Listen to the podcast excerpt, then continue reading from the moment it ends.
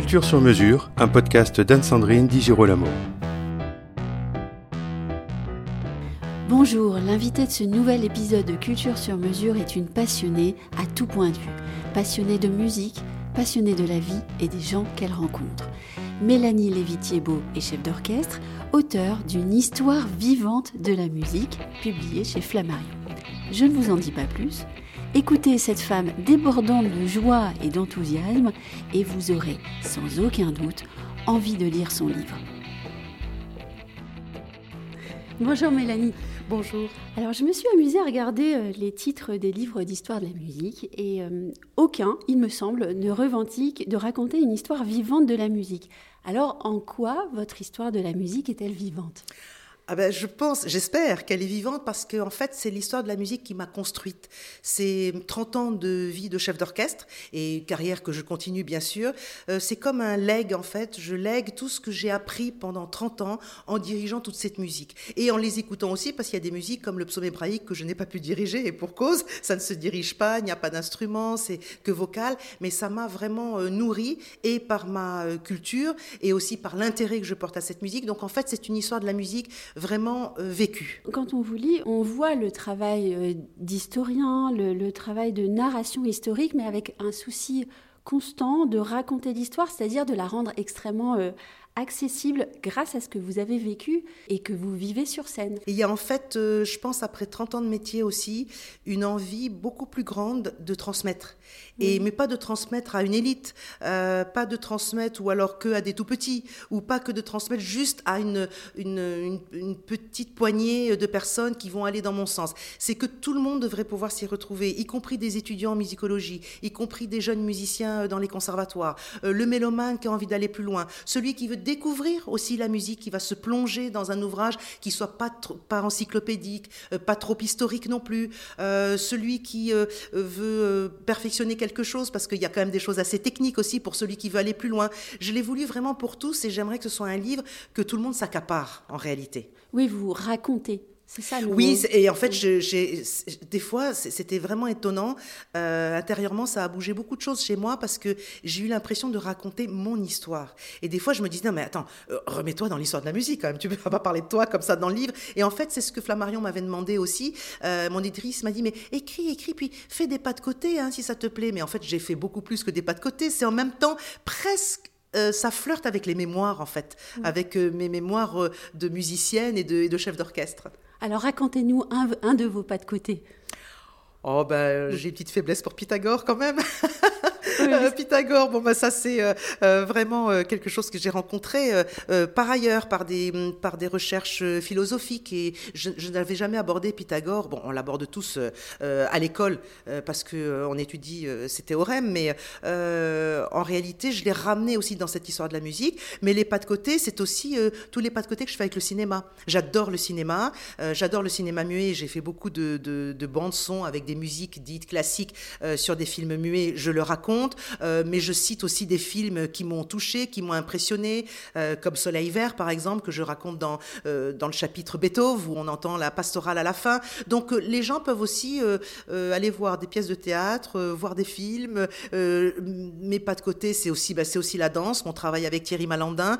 voilà, et des expériences, mais vécues en tant que spectatrice aussi, comme le cinéma par exemple. Il me croit savoir que vous n'avez quand même pas tout raconté, puisque vous êtes aussi passionné de métal, de hard rock, et là, vous avez gardé ça pour plus tard. Oh là là, vous êtes bien renseigné.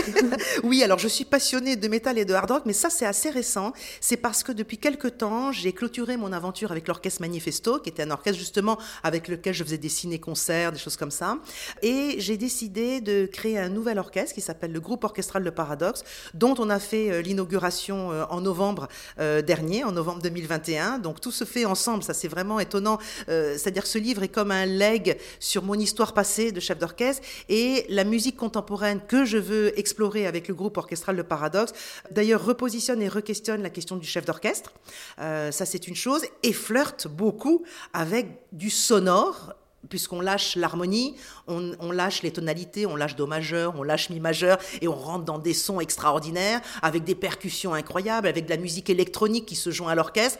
Et ben tout ça flirte beaucoup avec le métal, le hard rock, et les pionniers américains, euh, bah, c'était en même temps euh, euh, Frank Zappa, Teddy Riley, voilà. Donc en réalité, tout ça est très pour eux, et c'est ça que j'explore de plus en plus.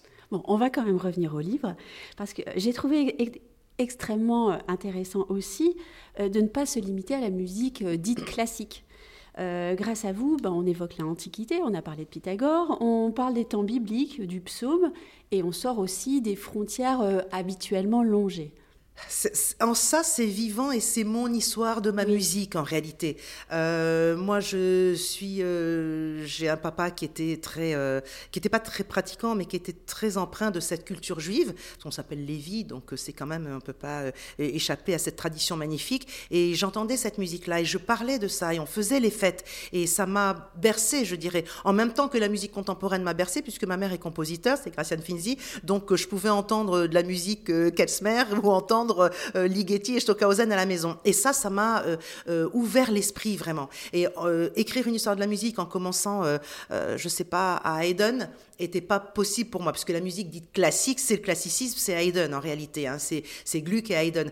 Mais en réalité, avant il y a la Renaissance, et avant il y a le Moyen Âge, et puis avant le Moyen Âge, mais il y a de la musique, et ben c'est le psaume hébraïque, et puis il y a l'Antiquité grecque, dont on n'a plus vraiment de traces musicales, mais si je pouvais en trouver une, je crois que je la raconterais aussi. Donc c'est d'essayer de... D'ailleurs, le, premier grand chapitre s'appelle Au commencement. Ça paraît un peu prétentieux, mais en fait, ça, c'est au commencement. Et à un moment donné, dans le livre, au début, je dis, bah, on, va essayer de replonger dans cette histoire qui n'arrête, qui n'en finit pas de recommencer et de commencer.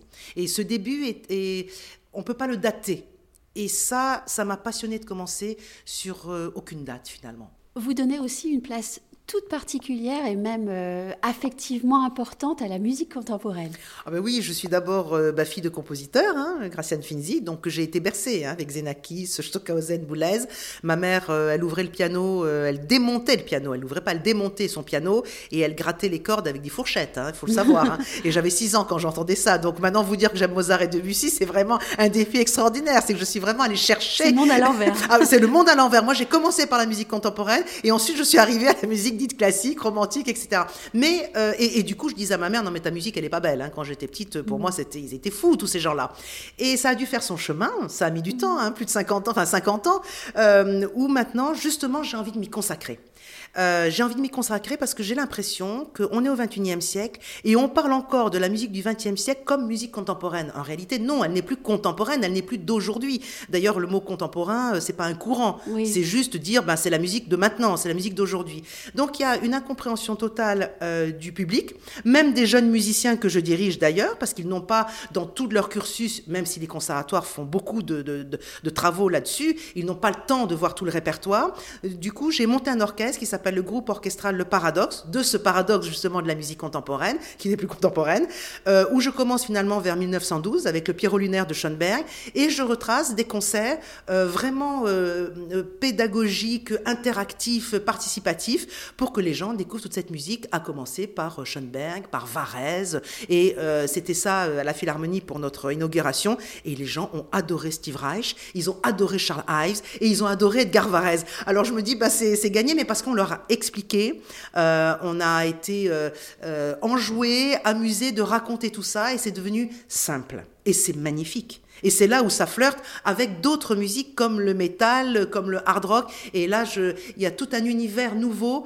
euh, qui s'ouvre pour moi aussi. Disons-le, on ne commence à comprendre quelque chose que quand on l'écoute. Quand on l'écoute et qu'on le comprend. Et pour le comprendre, il faut quelques clés d'écoute. C'est ça le, le, et ce que je trouve que les musées ont tout à fait euh, euh, sont arrivés à faire. Nous, on n'arrive pas à le faire en musique. Les musées, tout le monde se précipite dans les expositions d'art contemporain. Il y a la queue, il y a les billets passes, il y a les guides, il y a les audio guides. Ben nous, on va faire ça, les guides, les audio guides, les billets passent pour la musique contemporaine et je compte bien euh, remonter quelques événements pour que les gens s'approprient cette musique. Et puis c'est presque plus facile finalement que la musique euh, dite classique, euh, tonale, parce qu'il n'y a pas besoin de référence, c'est du sonore finalement. Il faut se laisser aller dans des nouvelles sensations sensorielles d'impression, mais que nous avons en, nous. C'est des fois presque la musique, on revient à Pythagore, la musique des sphères, la musique de l'univers, la musique du cosmos. Donc pourquoi ils en ont peur? Parce que Schoenberg, Varese ont fait leur petit chemin entre eux et n'ont pas pris la peine de, de l'expliquer. Et comme j'ai mis dans mon texte fondateur de,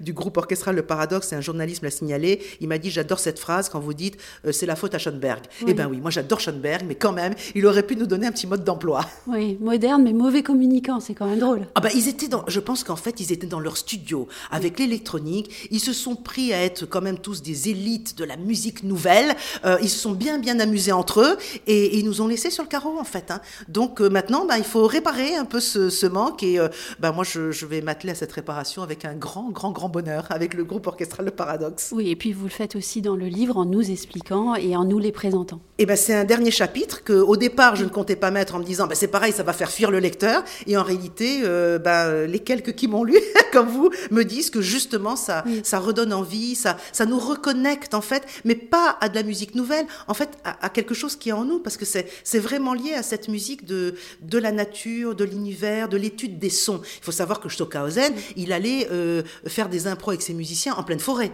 Et il, enregistrait euh, les sons qui étaient déjà improvisés, donc même pas écrits, avec les bruits de la forêt. Et l'histoire raconte, d'ailleurs, c'est Michel Portal, et je le raconte dans le livre, qui s'est mis à pleuvoir et que Stockhausen était tellement euh, un tyran que personne n'osait arrêter d'improviser alors qu'ils avaient des très beaux instruments sous la pluie et que c'est vraiment très très drôle. Il y a des expériences, c'est expérimental.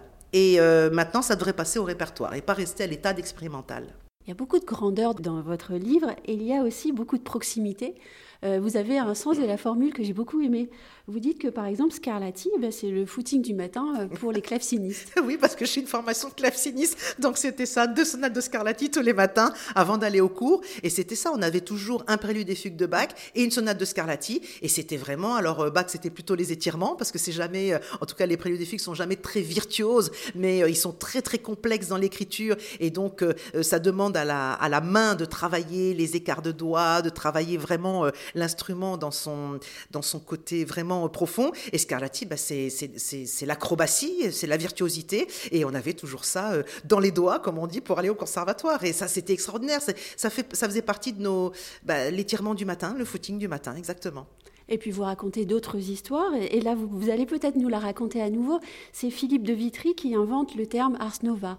Ah oui, alors ça, ben, c'est une grande, euh, c'est une grande nouveauté, on va dire, puisque en fait, c'est venu euh, a posteriori, parce qu'on a, on a commencé à parler d'Ars Antica, parce qu'on a donc l'art antique, parce qu'on a voulu euh, faire du neuf. Mais faire du neuf, c'était extraordinaire. C'est tout d'un coup ouvrir sur la polyphonie. Les instruments aussi arrivent, parce que jusqu'à présent, on avait surtout de la musique vocale. Alors là aussi, c'était très difficile de dire avant, c'était de la musique vocale et ensuite, il y a eu la musique instrumentale. En fait, je ne peux pas penser que dans les campagnes, dans les petits villages, les fêtes de mariage ou les fêtes de naissance ne se faisaient pas avec des petits instruments. Bien sûr que l'homme a toujours voulu euh, se créer avec euh, trois bambous, une pierre et deux cordes, euh, un instrument. Mais officiellement, voilà, on commence à ouvrir sur la polyphonie, les, grandes, les formes aussi arrivent. le psaume hébraïque, on appelle ça psaume, ça veut dire psalmodier, mais après, ça commence à être les motets, les madrigaux, les chansons de gestes. Enfin, euh, la musique commence à, s'organiser, à se structurer. Ce que j'ai particulièrement aimé dans votre livre, et vous le dites là, c'est euh, on fait du neuf et on se rend compte qu'à chaque fois, à chaque époque, chacun, chaque compositeur est d'une modernité folle et il cherche toujours à faire du neuf. Alors oui, il fait du neuf, mais en même temps, il déconstruit. Il déconstruit l'ancien et ça fait du neuf. Je ne suis pas sûre qu'ils se soient tous dit, bon, euh, il va falloir ah, changer, euh, voilà, il va falloir changer, il va falloir faire du neuf, il va falloir dépoussiérer tout ça. Mais je dis ça parce que c'est ce qu'on entend des fois maintenant. Il faut dépoussiérer, mais, en fait, il n'y a pas à dépoussiérer. Il y a justement... Ils avaient un besoin de création au fond d'eux. Exactement. Et, finalement, c'est dans ce, euh, cette étude du courant passé et ce qu'on ne fait plus assez. c'est pour ça que je crée le groupe orchestral Le Paradoxe. On y reviendra peut-être justement pour cette histoire du XXe siècle. Mais en réalité, en étudiant le passé, ils s'en sont imprégnés pour aller plus loin. Et effectivement, bah, ça fait du neuf. Mais euh, c'est ce qui est très beau et ce que j'ai essayé euh, d'avoir dans cette fluidité finalement, c'est que ça se fait de manière assez continue. Et j'ai pensé moi-même au début du livre que j'allais avoir des chapitres bien structurés. Et j'ai bien eu du mal à structurer mes chapitres finalement, parce qu'il y avait toujours des transitions qui se faisaient. Et je me disais, bah non, je vais enlever la transition, parce que là, c'est quand même un coup de poing de la musique. Mais en fait, non, il n'y a jamais de vrai coup de poing. Peut-être Beethoven un peu, peut-être Berlioz un peu, Schoenberg sûrement beaucoup. Mais n'empêche que Schoenberg, quand il euh, dit, bon, ben, on va écrire, on va, on va inventer un nouveau système, parce qu'avec Strauss, on arrive au sommet du post-romantique, il faut faut faire autrement, c'est parce qu'il aime Strauss qu'il écrit autrement. C'est pas parce qu'il bannit ou qu'il veut dépoussiérer. C'est justement pour dire comment on va avancer. Quand on vous écoute, on comprend une chose, c'est que vous n'avez pas cherché à construire. Mon sens de la pédagogie et mon envie de transmettre avait envie de ça. Et finalement, je n'ai pas pu. C'est ça qui a été extraordinaire, c'est que j'avais fait un plan, mais extrêmement précis. Et d'ailleurs, euh, quand on, euh, ça, passe en commission, ces plans, hein, pour décider d'écrire un livre. Donc j'avais fait un plan de 20 pages, une précision extraordinaire, tout était. Et quand euh, le livre est passé, mon éditrice m'a dit, la commission a dit que, bon, le plan, maintenant, tu peux le jeter. Et en fait, ils avaient vu déjà que ça allait être quelque chose, ben, un peu comme un... Comme un J'ai ouvert les vannes de, de, ce que je savais, en fait. voilà, en fait. Et ça s'est fait de manière fluide, parce que ben, je suis restée sur l'idée chronologique. Il y a quelques flashbacks, mais je voulais rester quand même dans l'idée chronologique pour la fluidité, mais euh, je n'ai pas pu euh, trancher des séquences, des périodes, et c'était beau de les relier tous, justement. Et ça m'a même réconcilié avec certains compositeurs, notamment Beethoven et Berlioz, que, que je dirige beaucoup, que j'apprécie beaucoup en tant que compositeur, mais ça, ça ne me touche pas comme d'autres. Et ben j'ai réappris à les aimer parce que je les ai mis dans ce courant-là et dans cette histoire. Et Berlioz m'a beaucoup plus touché que je ne pensais. Alors, qui aimez-vous? J'aime Schumann par-dessus tout, j'aime Mozart par-dessus tout, et je crois que ma grande aspiration, c'est Claude Debussy. C'est-à-dire que je pense que c'est l'un des seuls, si ce n'est le seul, qui a, à mon sens, a vraiment touché à l'abstraction par le sonore, par la musique. Et ça, c'est... Euh, alors, pas forcément par sa pensée, parce que quand on voit ses écrits, Monsieur Croche, il est vraiment, des fois, très méchant. Et quand j'étais jeune étudiante et que j'avais lu Monsieur Croche, je me suis dit, oh, mais ça m'avait énormément déçu. Je me suis dit, il est méchant, il est méchant, mais c'est odieux, mais comment sa musique peut être aussi extraordinaire, aussi abstraite et écrire des méchancetés pareilles? Comme quoi, je pense qu'il faut quand même euh, euh, séparer l'homme de l'œuvre. Mais son œuvre, c'est d'une abstraction, mais incroyable. Il, touche les étoiles. Donc ça, ouais, je crois que de Debussy, il est vraiment en haut de la liste, avec Mozart. Vous parliez de votre relation avec l'éditeur, très importante relation quand on construit un tel projet. Ah bah, ça a été euh, plus qu'important, ça a été magnifique. Elle a été euh, ma première lectrice, euh, ma première correctrice. Donc, et elle a, sans être musicienne, les corrections qu'elle apportait me montraient que j'étais explicite et que j'étais bien pédagogue en fait, parce qu'il y a eu une ou deux fois un petit non-sens dans la correction, mais ça a été vraiment deux fois, je dirais. Hein, et, et, c'était moi qui n'avais pas été assez clair finalement. Donc ça a été un travail absolument, euh, euh, absolument magnifique. Et je me rappelle des coups de fil ou des textos où, elle me disait, euh, je viens de relire le romantisme, c'est formidable, où elle vibrait. Donc quand on a une première lectrice comme ça qui est de ce niveau-là et qui semble vibrer, bah, c'est extrêmement stimulant hein, pour l'écriture, hein, parce que c'est la première fois que j'écris. Donc euh, c'est elle qui, a, qui est venue vers moi en réalité, hein, qui m'a dit, euh, qui m'a entendu à une euh, conférence et qui m'a dit, ben, je pense que vous êtes prête. J'ai dit, mais prête à quoi? Elle m'a dit, bah, écrire un livre. Je, me suis demandé s'ils avaient fumé la moquette chez Flammarion. elle m'a dit, bah, voilà ma carte, appelez-moi si, si ça vous tente. Et je me suis dit, mais je suis incapable de faire ça. Et je pensais écrire 150, 180 pages, moi. Mm. Et en fait, il y en a, je crois, 480. Donc voilà. Oui, 480 pages et même beaucoup d'autres choses. C'est vraiment un livre-objet de pédagogie et de découverte ludique. Il y a par exemple un cahier mode d'emploi.